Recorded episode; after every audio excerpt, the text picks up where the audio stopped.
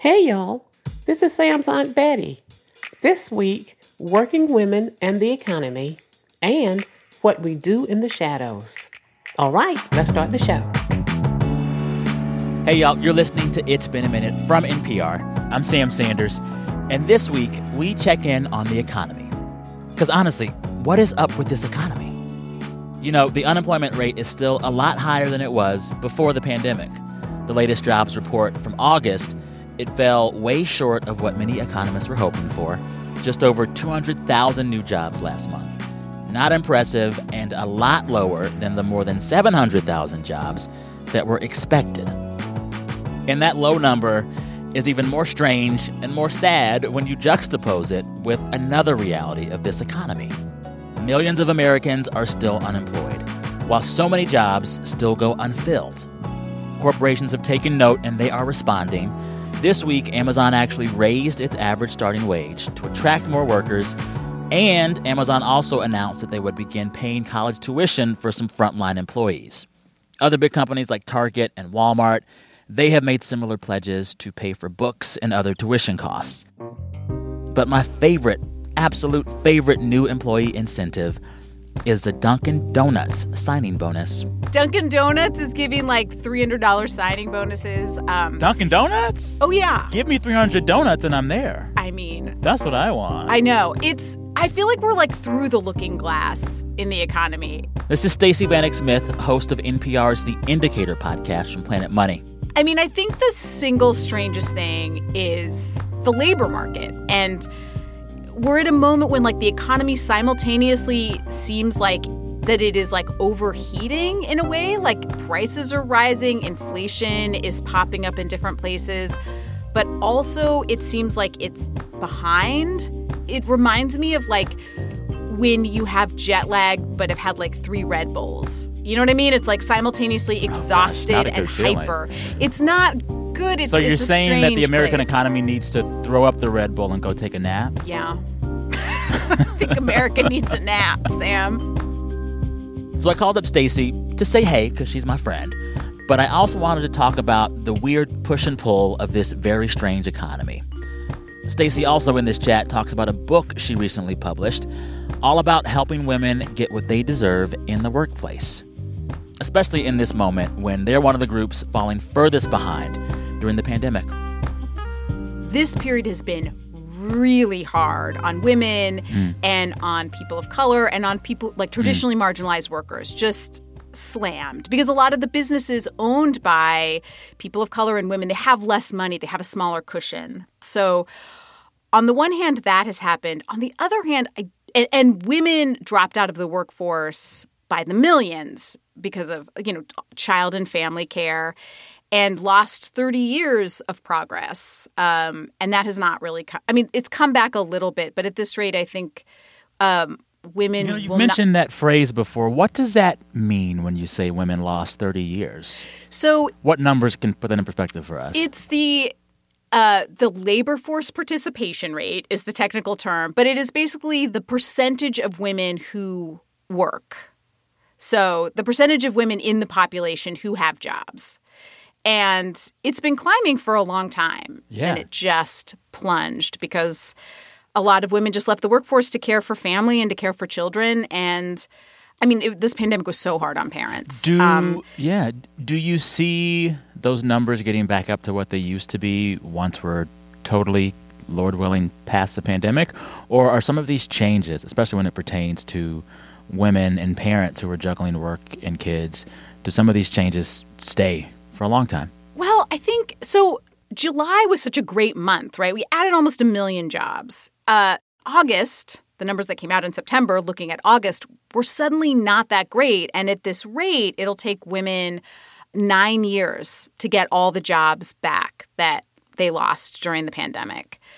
But I do think that now is actually a really important time for workers because workplaces are really desperate to keep the talent they have and to attract new workers. And so workers have a lot of bargaining power. And so, you know, getting a raise is, I think, much easier now than it was three years ago. Mm. Yeah. You know, I want to move to your book now because it is full of constructive and helpful tips to help women navigate this strange and new economy.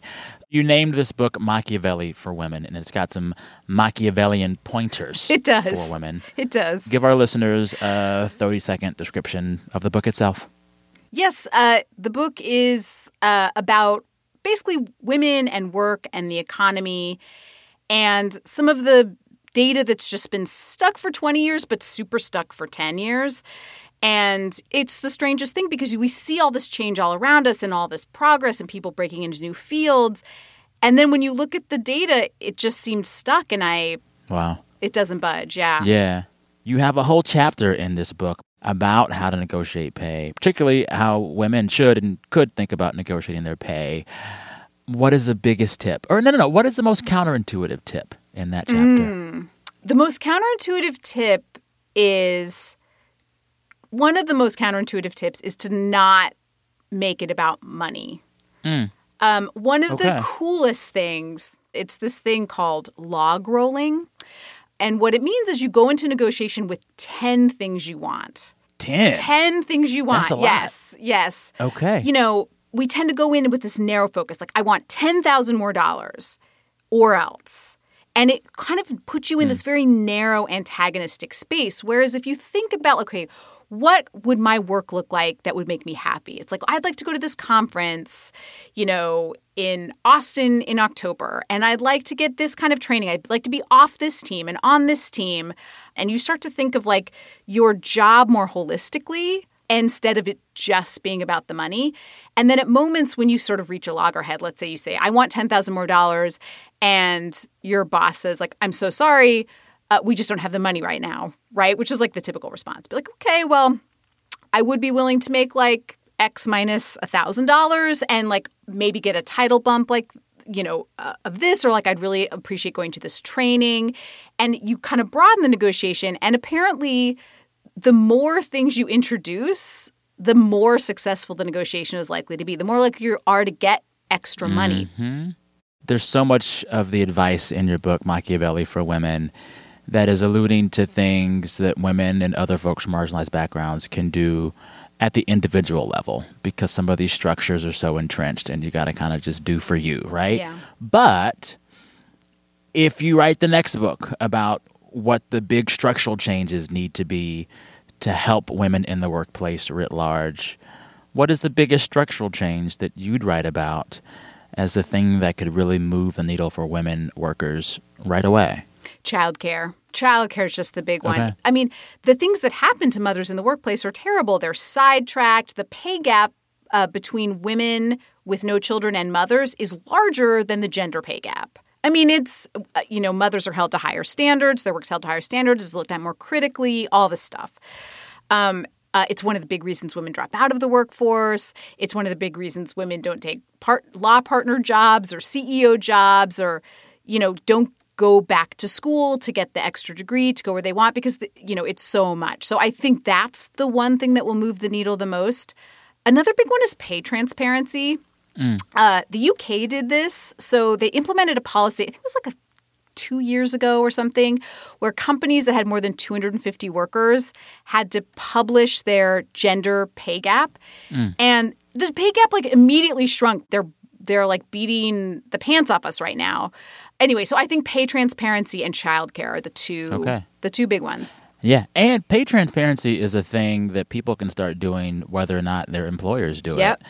You know, a good way to be an ally, eh, regardless of your background, is to tell people doing similar work to you how much money you make. Yes. Especially if your colleague doing similar work is a woman or a person of color. Yes. It'd be good for them to know.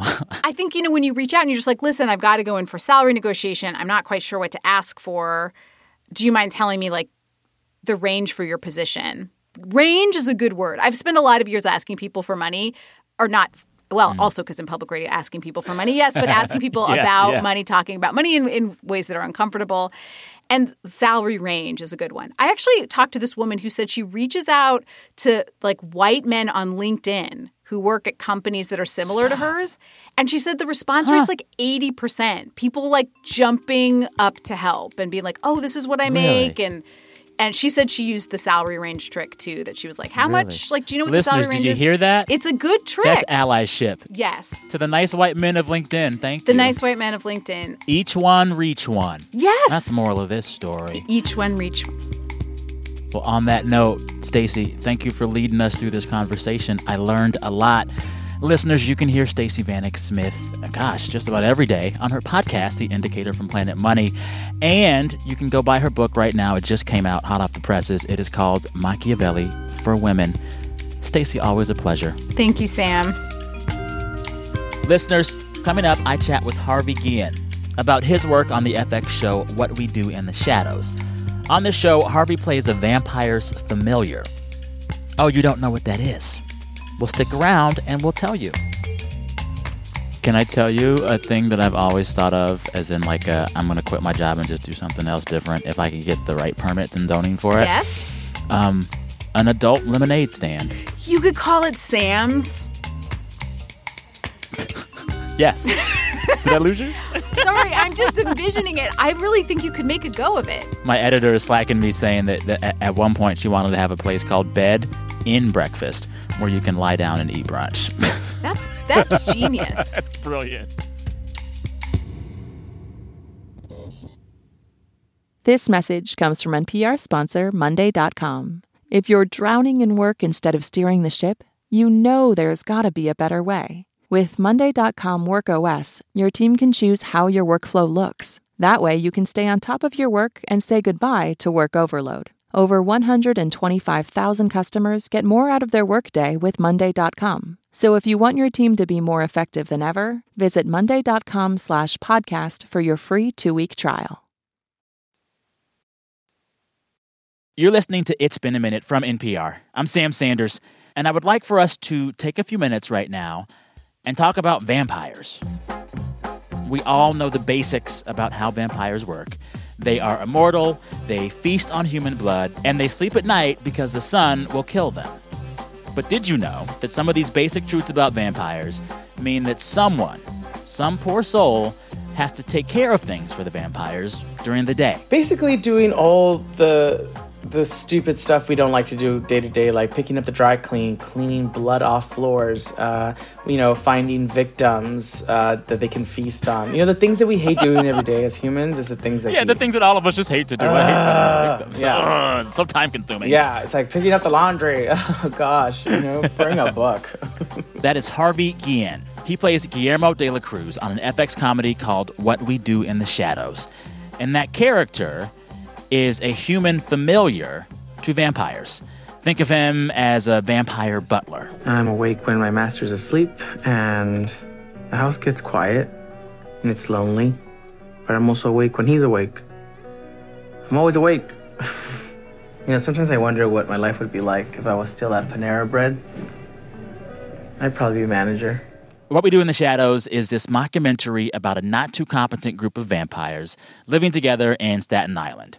And Harvey's character, Guillermo, he lives with them and he cleans up after them, but he wants nothing more than to become a vampire himself. But there is something really big in the way of that. He's the descendant of Van Helsing, the most famous vampire killer in history, and so that kind of uh, makes the dynamic a little bit weird in the household when you have someone who's who's born to kill naturally, and he's really good at it too. But he also wants to be a vampire, so we have um, kind of a crossroads there. Harvey and I are going to talk more about the show and his character and why you should watch. But we're also going to discuss how he handles the nuances of representation in his career and specifically on what we do in the shadows. Also, he will share the story behind his name. All right, enjoy. Your character is very long suffering in the show. He's quiet, he's reticent, he wants more but is afraid to ask for it. And over time he gains confidence and you see it even reflected in how he dresses and and him coming to be someone who can like fight, you know? But you've said of this character, quote, "We are all Guillermo." And I think you're referring to a lot of that timidity. Is that a word? Oh, I hope so. in the earlier part of the show. What do you mean by that when you say we are all Guillermo? Well, I mean that, you know, if you look at the earlier seasons, uh, Guillermo doesn't really talk a lot. He's kind of just there uh, uh, by their side, but gives these glances to the camera when they're doing or saying something ridiculous uh, because they're vampires, right? And they don't have pretty much the same dreams and aspirations that we have as humans. You know, the clock is ticking for us. We're only on Earth for a limited time, and we want to achieve our goals and find love and um, you know want a good life. For a vampire, what's time when you're immortal? You know, their goals have already been met. Their lust has already been met. Uh, their all their desires. It's just on repeat. They can do it every century. And for a human like Guillermo, we're all him because we've all been at a job that we've been overlooked for promotion. We've all been uh, maybe in love or have a crush on someone from afar that we don't have the courage to say anything about it. We all have been in a toxic relationship, whether it be like in a mm. family or love that wasn't healthy, and we needed to uh, you know find a way out or navigate through those waters. People can relate to him because everything that he goes through on a daily basis, at one point or another, you've gone through in your life. Yeah. So in the show, Guillermo is Mexican. Um, and I have read that you have been very invested in making sure that that representation is there when it needs to be and that it's as accurate as possible. And this, in one episode, it involved you cooking on set. Yes. What happened there? so there was a scene where we finally introduced uh, Guillermo's mom, and it just felt like they did a great job. The set designer and the and the yeah. prop master they they made it look like it was really homey, and it felt like I walked into a, a Mexican household, which was great. Yeah. And um, we had a, a, scene where they were going to be making buñuelos, but if you know buñuelos, there's different types. There's like Colombian, Salvadoran uh, from El Salvador, Mexican buñuelos. So this is a Mexican household, so there should be Mexican buñuelos. But unfortunately, yeah. our uh, I think our prop master Googled buñuelos, and the first thing that came out was I think it was Colombian or or uh, Salvadorian uh, buñuelos, and they had uh-huh. them like flown in to Toronto because they were like, well, Goodness. we can't get them here. Um, and get them there. And so when they landed, and I it was a day of filming, I saw them I'm like, oh, what are these? These look good. And they were like little balls of dough, and they're like, oh, those are the buñuelos. And I was like, oh no, no, these aren't these, are, these aren't Mexican buñuelos. And they're like, what was your response in that moment? Like, like did you flip I, out? Like, how do you handle I, that? I was like, oh no, because it's understandable. Like, you know, it's not a huge Mexican culture in Toronto, and so like they how would they know what buñuelos look like, you know, for Mexico? Well, they would have known by Googling. By Googling, yeah. And, but... and unfortunately, they didn't. And so for me, I was like, it's okay. I'm really good at, under a crisis. I was like, but I couldn't in good conscience do the scene knowing that those buñuelos would be in the background because someone, I know someone was going to call it out. Mm. I know someone was going to watch it. And so I said, it's okay. It takes, it's so easy to make. Get me flour tortillas, get me some sugar, some cinnamon, and some corn oil, and I'll make them right here. So in the set of the house, I literally made buñuelos up to the last minute. And so the oven actually worked on set. I, I, I was making buñuelos on set, and like the crew ate them afterwards. ¿No quieren buñuelos? No, está bien. amigos? No, está bien, ma. ¿Estás seguro? Estoy seguro, ma. She's happy that I'm home. It's good to be wanted. When did you know that you wanted to act? I knew I wanted to be an actor when I was six years old, and I was watching Annie on television. I thought it was a new TV show because I grew up very poor, uh, single mom, um, and she you know, we didn't go to the theater, so I never saw like a movie theater until probably mm-hmm. later in life. But I thought it was a new TV show called Annie, and it was over Christmas break.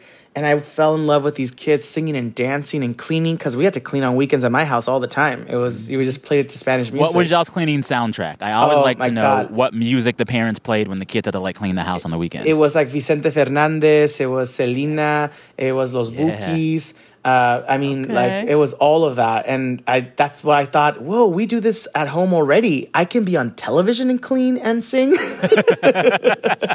so I remember looking at the screen, and I looked over at my mom, and I said, "Mom, I want to be that. I want to be an orphan." And oh, she looked at me sweetie. weird. she looked at me weird. She said, ¿Qué? ¿Estás loco? And I was like, no, what, what, what are the, you know, the kids? They're like, oh, son actores, they're actors. And I was like, oh, I want to be an actor. And she said, "Oh, we can't because that's for rich kids." And I said, "What?" And she's like, "Well, I mean that those kids have to take classes. The kids, you know, they take private lessons and voice lessons and that." And I was like, "Well, I want to do that stuff." And she goes, "Mijo, no tenemos dinero. We don't have money for that. You know, we're barely like you know paying for rent and uh, the laundromat and whatnot." And so she said, "But if you can find your way, you can do whatever you want." And I remember her saying that, and I was like, okay, okay, so that means that it's not it's not a lost dream. She's like, no, no, if you can find your own way, mijo, in life, you can do whatever you want. And I was like, great. So it really taught me not to depend on anyone, to ask for for help. Like to if you really want something, go out and get it. And at six years old, I mean, like that could have easily gone, you know, the other way, and I could have been like, no, what? That's not fair. Yeah. Also, your mom is telling you go figure it out, and you're six. That is that is some tough love. That's tough love. That's tough love. But actually, um, to this day, like talked about it, like I was like she she was like that with all of us, and it's okay. really taught us the value of like you know self um, made. And I remember that they were teaching an improv class at the local community center, and it was twelve dollars fifty cents. My friend from school told me about it. She asked her dad or mom, and they gave her a twenty. Keep the change.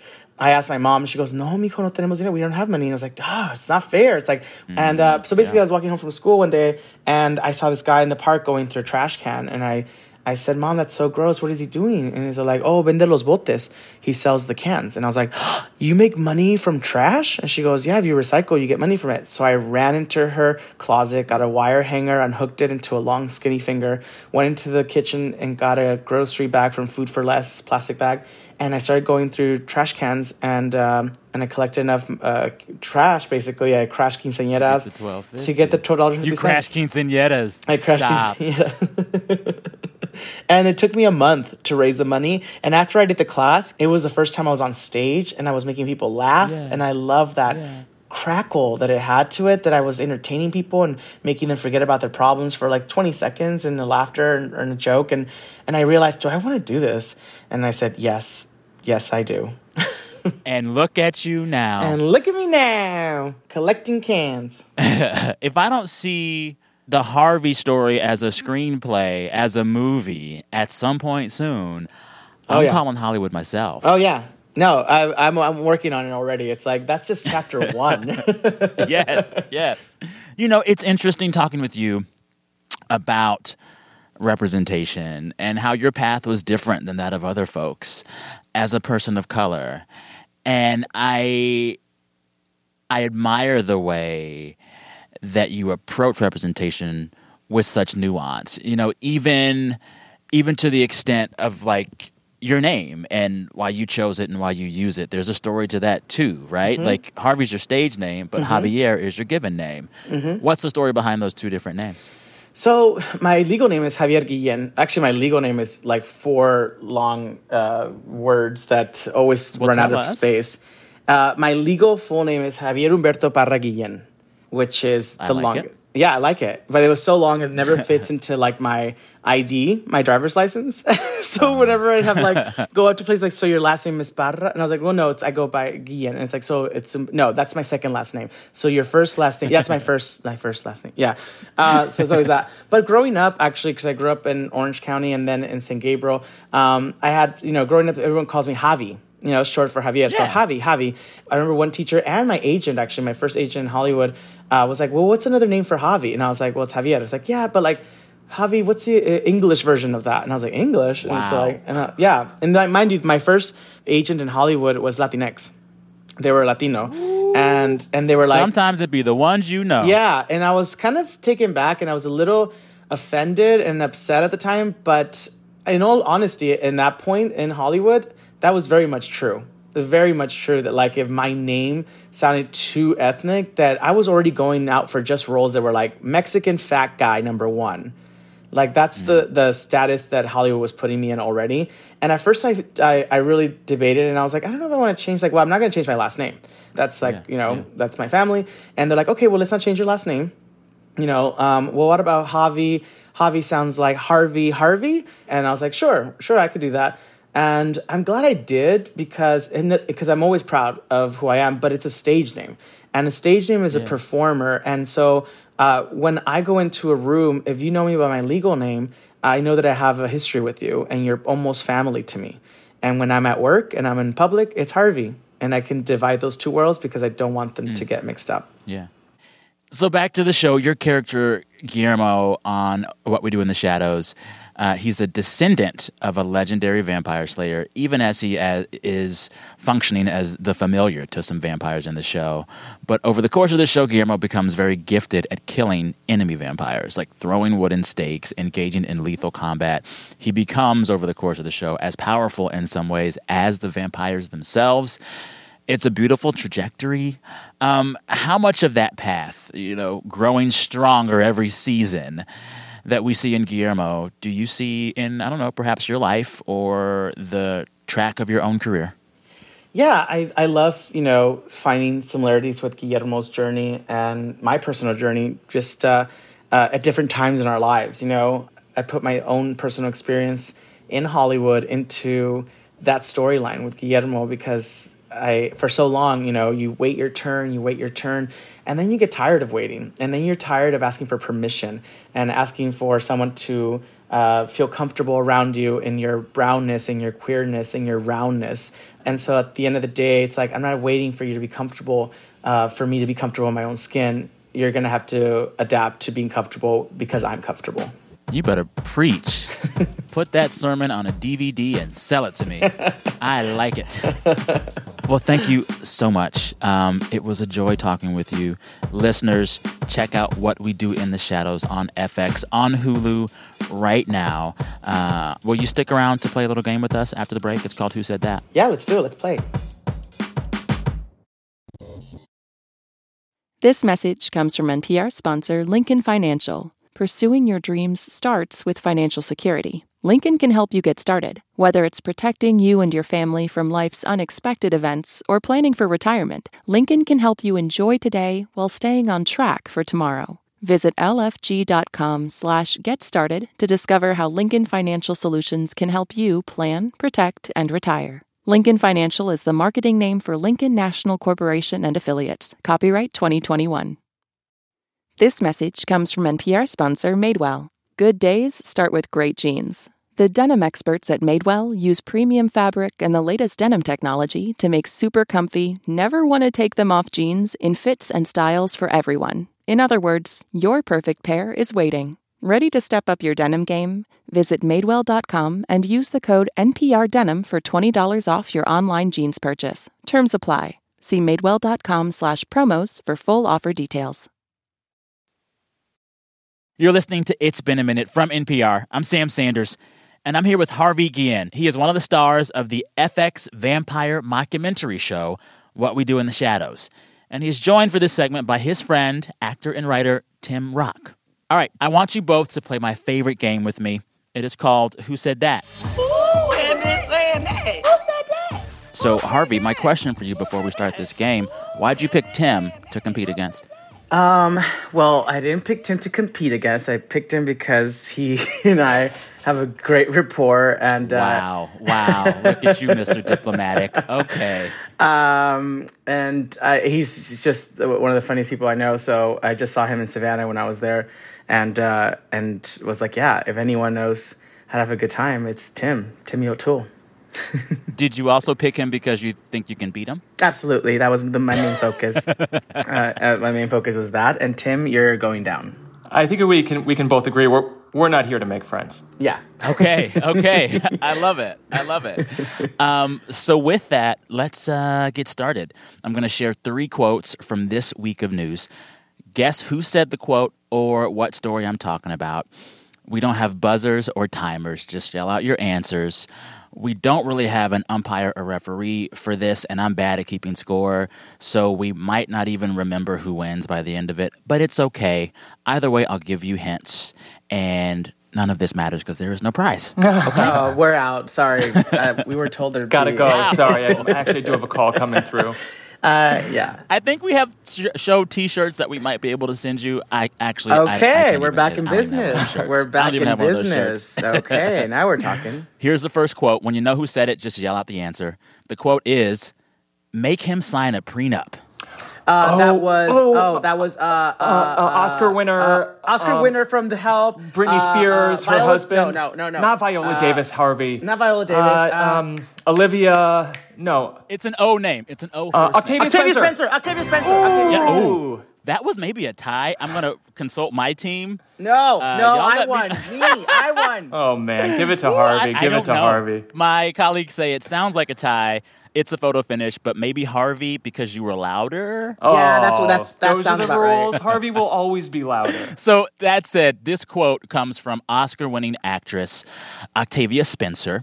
She was making an Instagram comment on a Britney Spears Instagram post announcing her engagement. Britney Spears has gotten engaged.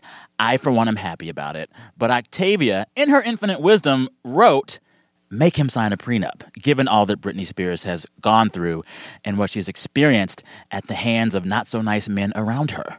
Later on, Octavia said, I was just kidding. The new fiance wrote back and said, You're kind to clarify, but no hard feelings. Jokes come with the territory. How do we feel about this? Sign the prenup. sign the prenup. Sign the prenup. You would be out of your mind not to sign that prenup. yeah. All right, we're going to go on to the next quote. Here we go.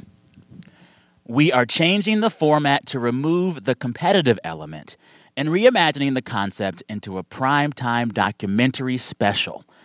It will showcase the tireless work of six activists and the impact they have advocating for causes they deeply believe in. Who said that? Julianne Hough. She's part of the team that said that, so we'll give it to you. Yes. Uh, you get that point. What is this story? Tell our listeners. Uh, they were they decided to, in their infinite wisdom, those who run Hollywood, make a reality television show called The Activist, where uh, a group of activists would compete in challenges to, I think, uh, raise money. and possibly help people. I mean, it was such a bad idea. Such so this TV idea. show was announced last week, and we should say that statement, uh, that quote comes from CBS Global Citizen Live Nation. They issued a statement saying that after widespread backlash to the concept of this show called The Activist, they are changing the format to not be as horrible. Anywho, the original announcement for this show was set to have three celebrity judges Usher, Priyanka Chopra and Julianne Hough uh, judging quote unquote activists in an activism competition show. These activists would go head to head in challenges to promote their causes, and their success would be measured via online engagement oh. and social metrics. My goodness. I'm crying. I'm crying.